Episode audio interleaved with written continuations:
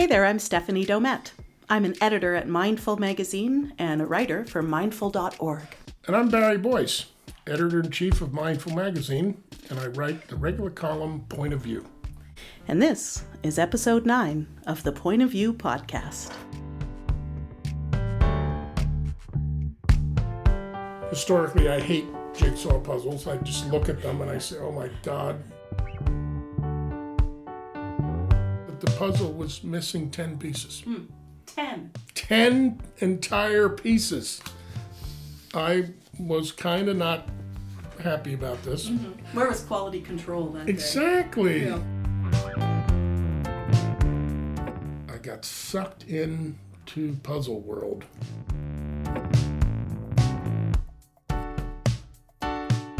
Well, you really got it bad.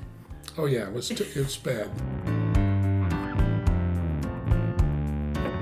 Today, Barry and I are once again settled in his office here at Mindful. Spring is in the air. The birds are very excited lately in their singing. And so you may hear some bird song, some traffic going by, some office sounds, that squeaky chair, our constant companion in this office. You'll also hear our conversation about bias and awareness. Barry, the idea that the world is not, as you say in your column in Mindful this month, what you see is what you get, feels like it's at the root of a lot of mindfulness practices. That a desire to get beyond or above, or maybe it's beneath what we can see, drives a, lot of us to the cushion. Would you agree with that? Well, I think it's uh, stress or pain that uh, is the immediate thing that drives a lot of us to the cushion to meditation. You know we we feel like you know it should be better than this. It shouldn't feel this way. And i think as we get there and start to uncover it a little bit a part of what is causing stress is a disconnect between what we think ought to be going on in our minds and and what's actually going on in our minds. I remember when my uh, now husband and I were first dating long distance and exchanging emails, and he had a quote from a singer songwriter that he loved as his email signature, and it was, the world ain't what you think it is it's just what it is. And for me as like a outcome oriented narrative driven creature that blew my tiny mind. The idea that it might not be just my perception you know? Yeah. Yeah. Well i mean it's a cliche but it's uh, it's like all cliches. It's one that's got a lot of truth in it and you know i mean i i'm continually amazed as I have that insight thrown up in my face again. You know, the persistence of our attachment to our version of the world. Mm. And, you know, we do, I mean, we're making up a version of the world all the time. For you, you know, I assume this is a lesson that you probably learned for the first time decades ago but you did recently bump up against it again while doing, of all things, a jigsaw puzzle. Tell us a little about that. Yeah, well, as the story goes, I mean, I I have two granddaughters, as readers of my column will have learned already. Um, I'm very fond of them. They're twins. They're eight years old. Uh, they live in a city far, far away from where my wife and I live now. So we spent a month there um, during December, and we had them over for sleepovers a lot. And we wanted to do some. We wanted to have something that would occupy their time. My wife thought of a jigsaw puzzle. I historically I hate jigsaw puzzles. I just look at them and I say, "Oh my God, why would anybody want to spend time doing this?"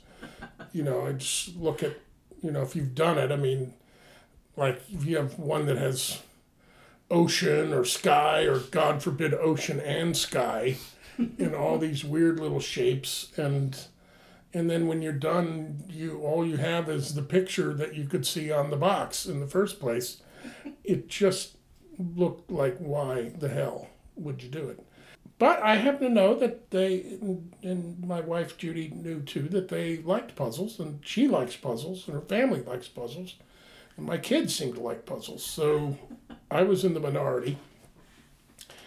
Anyway, we got a puzzle, and we decided to really go full bore and get a thousand piece puzzle. And that's just an inconceivable number of pieces. So I watched. I, my job was to set up the area, mm. and I was very good at that. I went out to to various stores to try to find the right kind of table and and uh, we set it in a sunroom that had plenty of light because light's really important i learned because your eyes go cross-eyed when you're looking at so if the you know gray in one light is not gray in another light. And so in any case i did a good job of setting it up and they were very eager players. You know we'd wake up in the morning and they'd already be at it my my twin granddaughters evelyn and isabella. And i was very impressed. And I have to say a little bit um, chastened, maybe a little bit embarrassed. So I secretly, when they weren't there, would try to find a piece, and it, I wasn't very good at it. And it, but I found a couple. Somewhere in the middle, by the way, they said, "Hey, we, oh man, we'd like to, Grandma, Grandpa, we'd like to, um, to have this framed." Mm. And we'd learned that this is something you can do you can frame a jigsaw puzzle, which gives it a little more purpose, if that matters.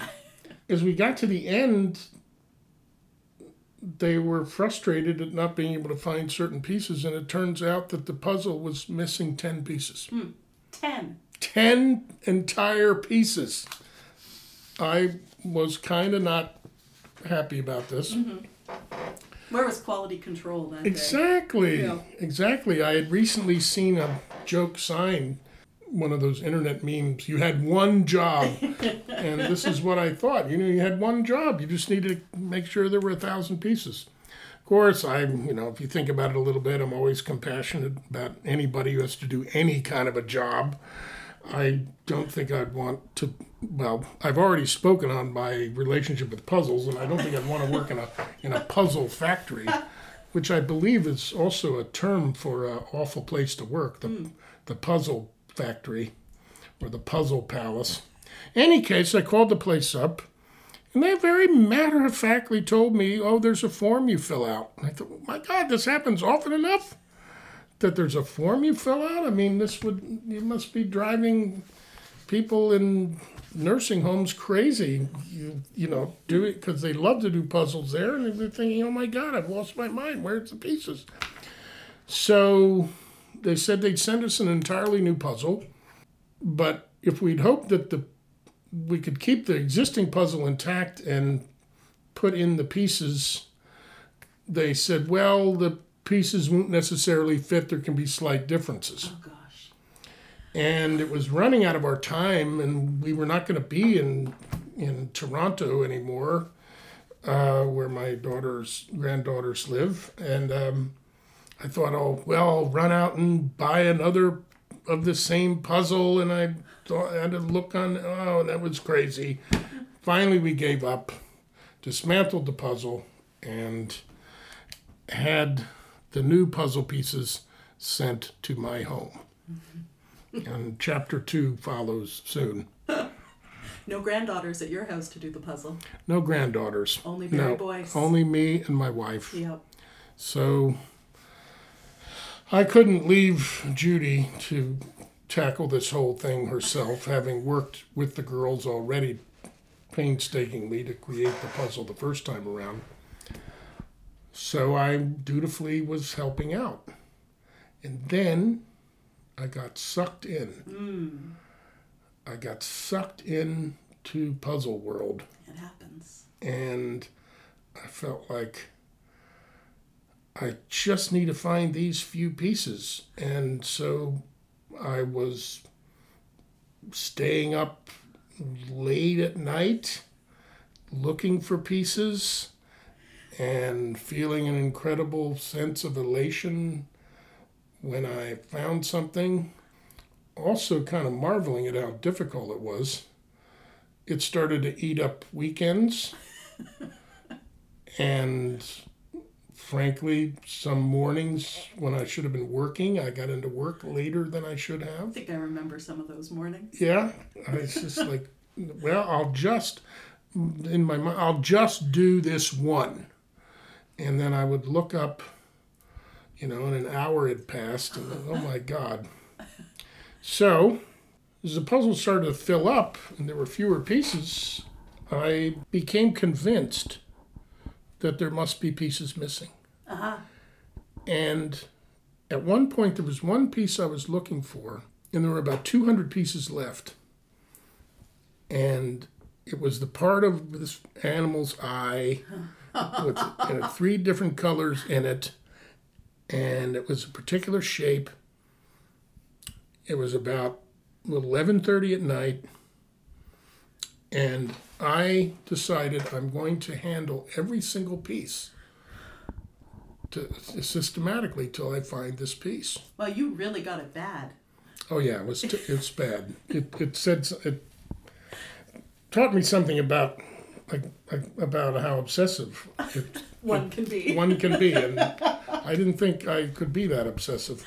I handled every single piece, didn't find the piece, Uh-huh. and declared to Judy the next morning, because she was already well asleep. Uh, look, I looked for that piece in that guy's eye, and it's not there. We're going to have to accept the fact that this company screwed up again, and uh, the piece is simply not there. Right. And I was also kind of mad. And we started composing letters and vowing that we would never buy a puzzle from. And here I'm already thinking about buying puzzles, which is absurd. I'm never going to buy a puzzle from that company again. Then we kept finding more and more pieces, and you know, finally we have about 15 pieces left or something. And damn if that piece doesn't show up. You had handled every single piece. I'd handled every single piece. You knew what you were looking for. I thought I knew what I was looking for. Uh-huh. And I had realized already before that piece that something was going on in that when I would look at a piece, I'd formulate in my mind what it was supposed to look like. Uh-huh. And then I would go Right. look for it. And the image in my mind was really faulty. You know, it was really, really faulty. And my patience and attention and willingness to suspend my judgment and this sounds woo woo, but let the pieces talk to me or mm-hmm. let me actually see the pieces. It was it, it wasn't as pow- it wasn't as good as I thought. I was relying on finding out in the world the picture that I'd formed in my head. And that's when the light bulb went off again. oh my God, I do this all the time. I have an image of how somebody should be. I have an image of how a situation should be. I classify somebody as good, bad, part of my tribe, not part of my tribe, or, and, you know, I I'm fitting people into boxes, hmm. and I'm not, you know, not seeing the world. Clearly, not the first time I'd had that insight, but when you have it about something silly and simple like how you're putting together a puzzle piece, you know, it enabled me to see how persistent it is at the level of perception, Uh-huh. not just ideas Right. but you know the ideas i might have about people you know or things or the world you know i think of myself as open-minded and very progressive in terms of my ideas but what happens at the level of perception is so ingrained that's what the puzzle was teaching me You really got lucky in some ways. I mean, a jigsaw puzzle is like a perfect metaphor, a columnist's dream, perhaps. Yeah, exactly. I mean, as a writer, you know, you, I don't know, you could say you, I don't know if you say you look for those moments, but when you stumble into them, you just feel, oh, this is this is something I want to expand upon because you then you can explore it through writing and the conversation that comes out of it. Totally, and for you, you were able to sort of liken your ideas about what that so-called missing piece must look like uh, to our own, you know, preconceived constructs around difference, know, race and gender expression, economics, social standing, maybe. Why do you think those preconceived constructs are so powerful, act on us so powerfully? I think it um, it has to do with something very um, fundamental in how our cognition works. I had read some time ago that about top down processing versus bottom up processing in terms of perception. So, top down processing has to do with uh, signals coming from within our brain that uh, tell us what to see, so to speak. So you um, come up with a conception of what a chair is, you know, the ideal form of a chair, so that when you see this thing out in the world, you can call it a chair. Right. And when you have an artist who, you know, does something to confound that, kind of messes with you, right? Right. So that's that's an example of where the bottom up processing is messing with the top down processing. That so we have a lot of ingrained categories that are much juicier than chair or table. Right. Uh, like mine and theirs. Uh-huh. Yeah, us and them even. Us and them.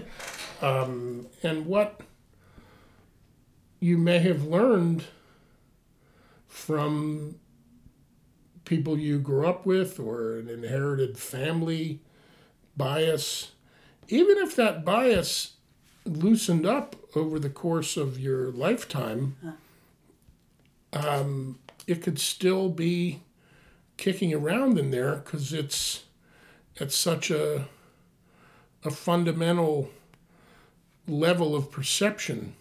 I notice that you know when you look at somebody on the street, yeah, a, a street person, homeless person, uh, it's a very common bias from my era that that somehow they're utterly responsible for their own fate. That there's there's some kind of laziness there. Um, you know that they're a nuisance. Right.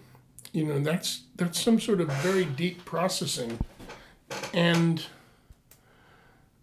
the fact that they may be um, afflicted with uh, schizophrenia or any number of hundreds of mental or physical conditions or life circumstances, that immediate biased processing from the top down is not informed mm. by those kind of subtleties. Right. And it comes real quick. Right.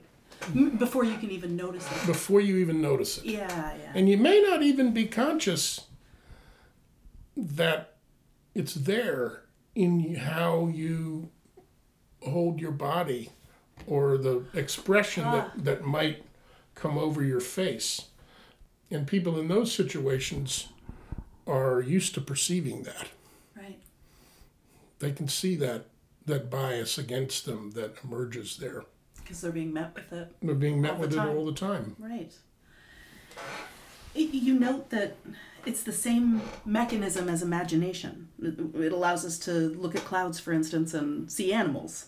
Um, but you also ask when we look at other people, are we taking the time to really see them? It's a good question. But doing that also requires imagination. Well, I think it? that I think that the you know, looking at a cloud and seeing an animal, you know, that that aspect of imagination I don't think of that as quite the top-down processing part, but the um, that has to do more with the puzzle making part, Right. Where we try to piece together a reality, Yeah. and so we take a few bits of information and we piece together a reality. Right. I mean, let's say somebody um, is a little short with with you, you know, and um, so um, you you have one datum that they they answered your question a little curtly, Right. and so using that one datum, you are you've labeled them completely, Right. right? Yeah. And you don't know what's going on behind that circumstance. Um, you know that that uh, you don't know what uh, difficulty they may just have gone through, or how much of a you know what's what's causing this mood to pass through them. You know, but but um, you very quickly seize on it and decide That person is. that person is such and such. You know, they're an, you know, you choose your nasty word. And, you know, if you think of, let's say you go to a, a party and you're navigating and trying to figure out who to talk to, we're using this kind of thing all the time where we use little teeny bits of data Uh-huh. to establish something and go toward what we're used to. Right. So, um, so the same thing that allows us to look at the world and piece it together in unique and creative and interesting ways, like artists do, or like we do when we're artful, we can also piece it together in very narrow ways and very constricting ways in ways that have an excess of fear and self preservation rather than exploration and play. Right. Why is that so hard, Barry? Why were we so fear based? Yeah, well, I think it's, yeah, that's same old story, eh? I mean, when, when you figured that out, Steph, you let me know. yeah. Maybe episode 10 of the podcast. Yeah, I mean, I think that I'm having less, as the years go by, I'm having less luck with the why part of that question and a bit more luck with the fact of the matter. Ah, that yeah i do a lot of stuff out of fear and self-preservation that's not the most accurate or the most skillful hmm. anything i can do about that right. yeah but it is persistent i mean that be you know th- that was the lesson again from the puzzle that the persistence at the at, at, at the simplest possible level of the first thought emerging from your mind is one that's clinging to a solidity and a certainty that isn't there. Uh-huh. I was convinced that the piece that fit in that spot was not there. Right. Even though you physically had I your hands and your hand. eyes on each I held piece. it in my hand. Yeah. and I looked at it. I scrutinized it, and it wasn't there. I scrutinized it, and I didn't see it. So I think, Huh. who am I looking at and not seeing? So can I harness my imagination to not just see animals and clouds, but also to see the best in people instead of the worst, or is seeing the best and worst in people not even the goal? Well, I think a good goal is to see the best in people. I mean, to to look for that is a what you might call a positive bias. Right. You know, that's infecting things with a positive bias. I'm I'm I'm going to counteract my negative tendencies by by looking for the best in people. That is a you know that's a strategy. But even before that, you used the word harnessing. I would say you can start with interrupting the momentum of the reaching of conclusions. Interrupting the reaching of conclusions. Yeah, how fast we reach a conclusion, you know, and uh, kind of having You can actually watch it taking place. Yeah. This is where the non judgmental part of meditation comes in because these things happen so quick. Yeah. So let's say I see this homeless person, I have a negative thought about them. If I'm if I have the benefit of noticing that negative thought and the first thing I spend my time doing is beating up on myself for doing it, Right. Why am I such a jerk? yeah. That actually doesn't do much for the next interaction. You know, it just gets you in this little fight with yourself. Okay. If you can let it be there a bit, ride it, and then start to see more, if that becomes more habitual, then I think over time it lessens Okay. it's it's um, that's I think the benefit of awareness because it's um, you know it's like you, you look at um, sports is an interesting analogy that people who are trying to improve it could be sports it could be could be music any kind of skill. You notice when you're practicing let's say you're practicing the violin or shooting a, a three point shot in basketball. The percentage of times you get it right could be quite low and if you're just beating yourself up every time that's not going to work Right. you have to be patiently letting yourself go through those not as effective of uh, ways of doing something until over time it gets better and i think we can actually work with our perception like that Huh. it's not something we're used to thinking about but when in mindfulness when we sit and practice some mindfulness we give ourselves the time okay we have no job to do Right. we're just going to be with our mind. We're just being. and notice you know pay attention to the breath so we're sitting there and thoughts come up we notice them we come back to the breath but when we notice them we're noticing the whole thought we're seeing it for what it is Right. So we're taking the time to really perceive how we're actually seeing the world. Okay.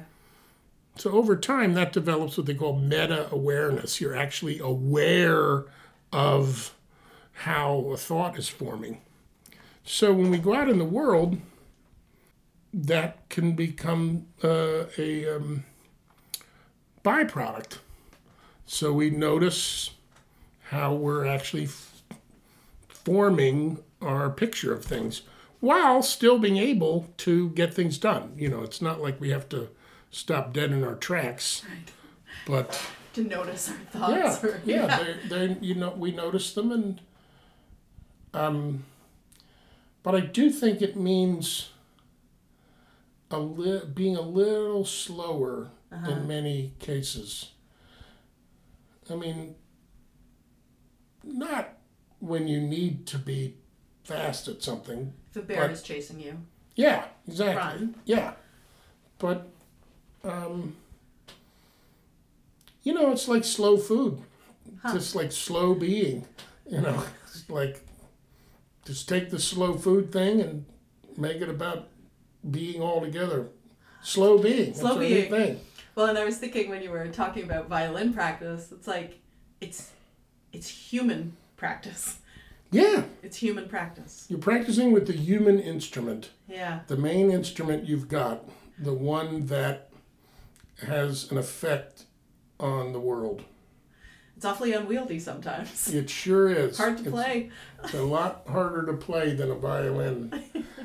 and a violin must be pretty damn hard. I've never tried, but much of this is about an awareness of our biases in particular? And how much of it is simply that increased awareness is generally a benefit?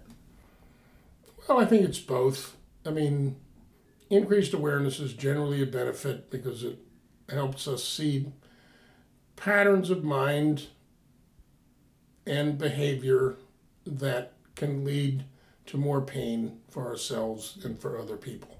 So, generally, awareness is good. I think awareness of bias in particular is interesting because bias is, and we haven't really talked about this today, but bias is a necessary function of the mind. You know, you you need to, you know, we use biases. You know, I have a bias toward the fact that if I uh, sit down as, as, as I go into this chair, that it's going to hold me up. Right. Biases are shortcuts. Okay. They kind of fill in the, the gaps for us, Yeah. for better and for worse. Yeah, for better and for worse. Uh huh. And the and we and being more aware of that helps us to work on the for worse part. Nice. Okay. Yeah. Yeah. As we do our human practice. Yeah, and, I, and as I said later on, I carried the analogy of the puzzle beyond just the perception of the pieces, but the fact that we're puzzling a world together. Yeah. Right. You know, you end up having a worldview. It's like right now, many people, because you know they've been economically disadvantaged or for whatever reason, have you know formed the notion that foreigners are taking jobs away. Right. So that's a puzzling together of the world. Right. You know, this is you take some pieces and you form them into a picture. Right. Whether they actually fit or. whether they actually fit or not. And we we we all do that. And you know, you listen to the news, you read the news, you see the news on television, you form a picture. Right. Uh, and that is a necessary part of living and navigating the world. But it's really helpful to have an understanding, as one of my meditation teachers taught me, that that world is crumbly. Crumbly. You know, it's not as solid as you think it is. Right. you know, and don't beat yourself up for forming these kind of puzzles in your mind. You're going to do that. It's necessary. You know, I have a picture in my mind right now of the city I live in, Halifax. You and I can both picture it and where we are right now in relation to the public gardens. Right. I mean, that picture is what's going to help me get home after this chat. Exactly. So you're going to do that. You're going to form pictures. But just like with the biases, be careful. You know, what are those?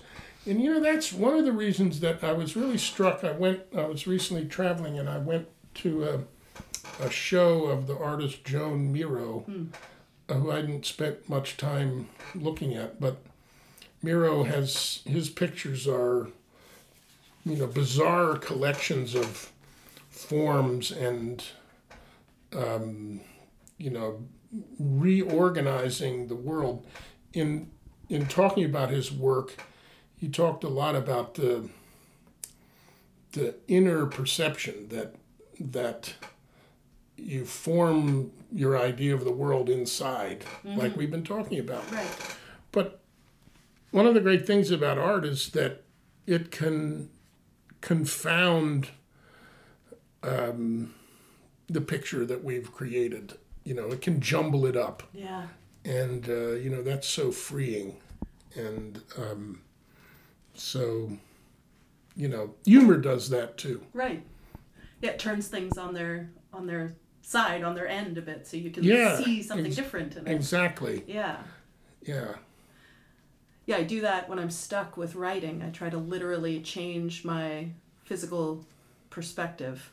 So I stand on a chair or I lie on the floor or I just try to immerse myself in some uh, other offbeat way that lets me see what I wasn't able to see before. Yeah, well, you know, there's uh, I mean, writing. You talk about being blocked or stuck, or yeah, and it's it's in a way just that that we're stuck in one way of seeing things, and um, you know, it can persist. Yeah. If you um, bought yourself any More puzzles? Funny you should ask. so when I was at the Museum of Modern Art, well, now I'm I'm drowning in puzzles because my wife my wife assumed that because of my obsession with this puzzle Yeah. that I was now into puzzles, mm-hmm. and she mentioned this to my daughter, and my daughter said, "Oh, well, you should buy Dad a puzzle." So now she bought me a puzzle, and then I was in the gift shop at the Museum of Modern Art looking for some postcards of Miro paintings that I liked, and I saw a puzzle for sale there of a something that had been a New Yorker cover called New Yorkistan. Yes. And it was done by my friend Maira Kalman, who was a longtime back page artist for Mindful, Yeah. and her boyfriend Rick Meyerowitz. And here was a puzzle of New Yorkistan, a thousand piece puzzle. Dun dun dun. And I just thought I have to buy this. so now I will be putting together New Yorkistan, um, which is a uh, completely hilarious um, representation, in fact, of the mental map of New York. And um, yet this another conversation just went so meta. yeah, how about that, huh? Comes back full circle to to something that Maira is very good at as an artist is jumbling up your uh, perception of the world and in a very delightful way. Um, and I've really appreciated that about artists I know, I've had the good fortune to know a lot. And they've really uh, taught me a lot about perception. I mean, even working with art directors and understanding that, you know, how primitive, when I would look at colors, how primitive my map of colors was. Right. Maybe that's why I had so much trouble with the puzzle. Maybe my color perception is needs training. Maybe I was seeing like five different colors when I needed to be seeing 40 or 50. So, anyway, we digress. Well, then, I was going to say that feels like a column for next month. well, Barry, thanks for this. oh, thank you. Uh, this has been fun. And I hope enjoyable. And goodbye to the squeaky chair. We'll reconnect with the squeaky chair next time, for sure.